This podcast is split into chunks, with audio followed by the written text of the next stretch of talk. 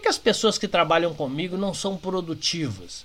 Por que, que as pessoas que trabalham comigo não entregam mais resultado? Por que, que eu não entrego mais resultado?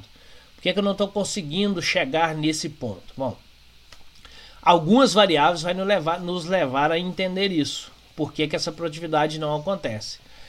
E como regra geral, ah, o principal motivo é sobre coisas interessantes acontecem ao nosso lado, coisas interessantes acontecem no nosso ambiente e nós ah, acabamos voltando a atenção para essas coisas.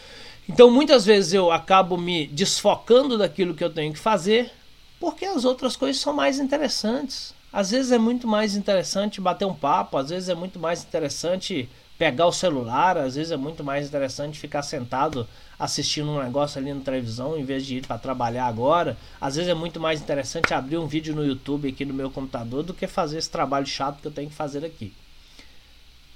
Não leva o resultado que esperamos. Isso é bem verdade. Mas eu estou falando daquilo que nos tira produtividade. Muitas vezes, porque algumas coisas são mais interessantes do que aquela que, que nós vamos fazer ali. Esse é um dos motivos. Então precisamos trabalhar elementos que nos tirem do que é interessante por interessante e cada coisa tem o seu lugar. Já disse que a regra e a exceção vão existir, mas que nós entendamos o que é a necessidade agora para entregar o resultado que precisamos.